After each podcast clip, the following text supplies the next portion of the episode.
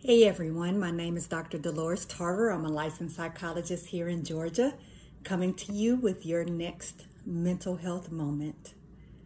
October 10th is World National Mental Health Awareness Day, and I wanted to discuss with you all today the invisible wounds of mental health. Now, there's a lot of different things that I could have covered, and I have to be honest, I struggled with what exactly to address because today is such a profound day as you think about all the different things that people struggle with when it comes to mental health. Um, but I settled on invisible wounds because I feel like that's an important topic that goes across borders, boundaries, oceans, and it kind of transcends all the different dynamics that I feel like are important when it comes to mental health as you all are well aware, there are a lot of countries that do not even consider mental health to be something that should be acknowledged or addressed. It is considered to be a weakness. It is something that is thought of in some places as um, something that is influenced by negative spirits, um, that is satanic in some way, that needs to be purged. Uh, we know that people have often been mistreated who have had mental health conditions locked up hidden away, um, separated from society, seen as uh, deficient, um, abnormalities, if you will, blights on the population, embarrassments, um, people who are not allowed to engage in activities with anyone because they are kept in secrecy, oftentimes abused and neglected. We also know uh, that there are a lot of struggles still around the world with regard to mental health and um, our gender, and that it is still frowned upon, um, looked down upon, seen as inferior when men express that they have mental health concerns. We have seen that people in positions of leadership and power, whether that be on a sports team or in a political office or serving as uh, presidents of particular universities or other large companies to acknowledge that they struggle with mental health is often viewed unfavorably. So we are, um, I think, at a point where it's important for us to understand that there are a lot of people struggling, and we can't necessarily look at them until they're struggling. Right? There are women right now who have experienced a miscarriage or um, a stillbirth and we don't see a child. And so we don't realize that they are hurting, that they are struggling as mothers with children they can no longer hold.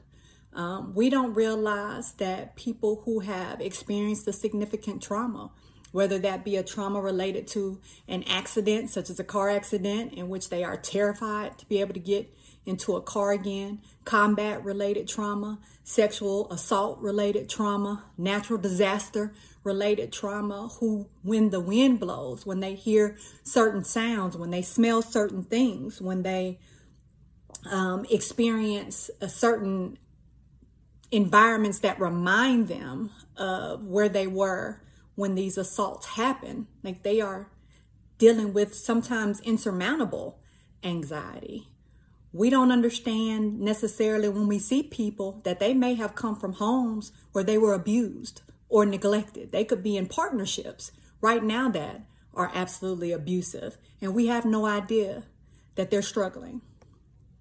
There are people who identify as LGBTQ who have been ostracized from their families, who have been told they no longer can carry the family name, who have been informed that if they were are to come around acting like that or bringing those people with them, that they aren't welcome, that are dealing with tremendous pain, who have been told in our, our places of faith that they aren't welcome um, and that God is not pleased with them. There are people who are walking around and they want to be able to focus and attend and concentrate and remember, and they can't. And they are being told that they're inferior or, or eyes being rolled or that they're lazy, that they're not good enough and they're wasting away their talents when they are really doing their absolute best We have children who are literally struggling with depression. They don't understand necessarily that that's what it is, but they are not being acknowledged by their families. They are being told that they're kids and there's nothing that they have going on in their lives that they need to be addressing. There are people who are begging to be seen by a therapist and can't have access because their families don't validate it and they don't have the resources to be able to get there on their own. There are people who literally cannot get up every day. Their depression is so overwhelming, so heavy on them that it's a struggle for them to comb their hair, put on clothes, take a shower, brush their teeth. There are people who are grieving, grieving the losses of, of legs and arms, grieving the losses of jobs, grieving the losses of people, grieving the loss of the fact that they weren't able to be there with their loved one who was dying during COVID 19. And they are in that sad, deep, isolated place where it just feels like they're in a hole and there is no peace. We have no idea they're struggling. We are telling them, shouldn't you be over that by now?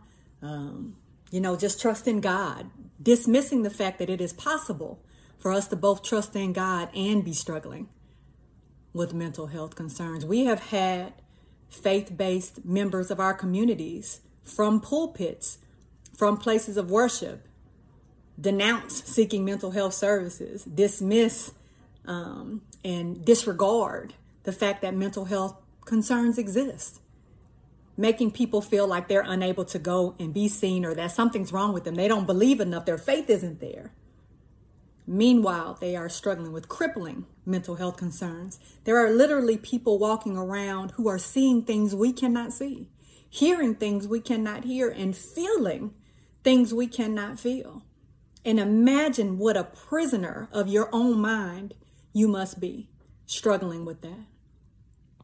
There are people who have been taking medications for years. Their medications are no longer working and they are unable to get any relief and they are considering suicide as their only way to get out of this pain. We have children who are considering suicide as a means to be able to get away from this pain. There are people who are being teased and taunted and harassed who are considering suicide to get away from their pain. So there is no shortage of things that could be addressed and thought about on today. There are people who often belittle others with mental health concerns, making comments when we see people who are clearly in a maybe a psychotic break or um, struggling mentally, and there's video footage of them, and we make light of it and crack jokes about it instead of wondering if this person was able to get the resources that they needed and if this person recording contacted someone to get them help. We have seen people killed because their mental health was not understood and they were thought to be a threat to people when all they simply needed was to be in the hospital and placed on the appropriate medication. We have seen people be made to feel as if they are beneath simply because they have a diagnosis, which has been thrown in their face. They've been called crazy. They've been told, well, why don't you go take your medication? Have you taken your medication today? Not because it's coming from a place of concern, but because it's coming from a place of trying to hurt and criticize and demean this person. We have people that are afraid to speak their voices, are afraid to say anything because they have been beat down, abused, demeaned, belittled, withheld love. So there is a lot of work yet to do so. What what can we do to support? So here here is what I would encourage you to do. One, never ever call a person crazy. People are struggling with mental health and their behavior at sometimes may appear odd or you may not understand. And it is okay to say, hey, this person seems like they're going through something. I don't really understand what may be happening. But you describe what they're doing if you need to call and get them some help. If this is someone in your family who is struggling, then what you can do is you can encourage them, encourage them to get some support. Have a list of available resources that they can utilize. And even if they're not ready now, they have it in the event that they want to use it in the future. Be affirming when people share their struggles. Encourage them that they are not alone. And even if you don't fully understand their journey, what they're walking through right now, all you need to do is listen because sometimes just being a listening ear can make all the difference. Advocate for mental health services in your schools. Make sure that your kids are being taught coping skills, that they have support resources available, that they understand mental health so they don't tease their classmates who may be struggling with mental health concerns. Talk to your kids about not being bullies. Talk to them about being affirming and creating safe spaces for other people. Talk to your family members about that. Do not allow your friends and family to say mean, hateful, and oftentimes just misguided things about other people. Take that time, use your voice to provide some education, and create a hate free zone and a mental health affirming zone wherever you go. Look at the policies in your cities, in your states. Make sure that people who need to access quality mental health care services can do so, not just medical health services. We often neglect the mental health services. Making sure that there are task force when there are opportunities for you to vote for legislation, when there are opportunities for you to um, bring things into the community, think about the mental health resources. Often those are the ones that go neglected. Uh, make sure that when at all possible that you encourage people to utilize um, the many resources that have become available that mental health providers have set up websites and podcasts and other types of opportunities um, for people to tune into because even if you're not going through a struggle currently, mental wellness is important. So you don't have to be in distress. We encourage wellness. Prevention is always going to be better than intervention. So you yourself engaging in prevention activities, wellness focused activities, being mentally helpful and healthy right? So those are things that you can do. When your kids come to you, listen to them. Don't dismiss it. Don't say they're being dramatic. Don't say, well, that's not something you could you should be concerned about. You need to focus on those books. Hear them. And if they need resources, then make sure that you make those available. If nothing else, if nothing else, put affirming messages on your social media pages from time to time. An encouraging word can go a long way. Check on people around you. Just check on their wellness and make sure that they're doing okay. Those are things that you can do. Um, send a card, phone call, text message, right? Those are also things that you can do. Let people know you see them. Pay attention to the person, not their struggle. Don't label them as their diagnosis. They are a person outside of their diagnosis. If you have people in your family who do not believe in mental health and discourage it or make negative statements, then you want to make sure that those are not people you encourage your friends and family to seek for support. Some people aren't going to change their minds about that. And that's just the reality we live in. So we want to encourage people to talk to other folks that are going to be affirming.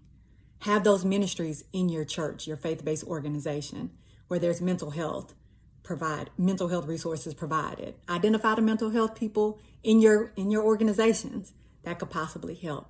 Make sure that your boards, your city boards, your your um, organizations in your community have mental health providers serving in those key positions. Make sure that you honor days like World Mental Health Day, even if you just repost something to let people know that you are an advocate for mental wellness. I want everybody to know that we see you. We're going to do our very best to respond differently to you. And when we don't know, instead of judging you and making assumptions about you, we'll ask questions and get education and commit to trying to understand a little bit better. We will take this as a day of reflection. And if there are areas for ourselves that we need to address with regard to our mental wellness, we will commit to doing so. We will ensure that our athletes have mental health services because they're often a population that goes underserved because that's an area that's not necessarily addressed, but it is just as important as their physical wellness. We will check in with our kids and make sure that they are doing things to be mentally well. So on this day, know that you are important. We see you. We love you. We need you. And you always matter, not just today, but every day. Be encouraged.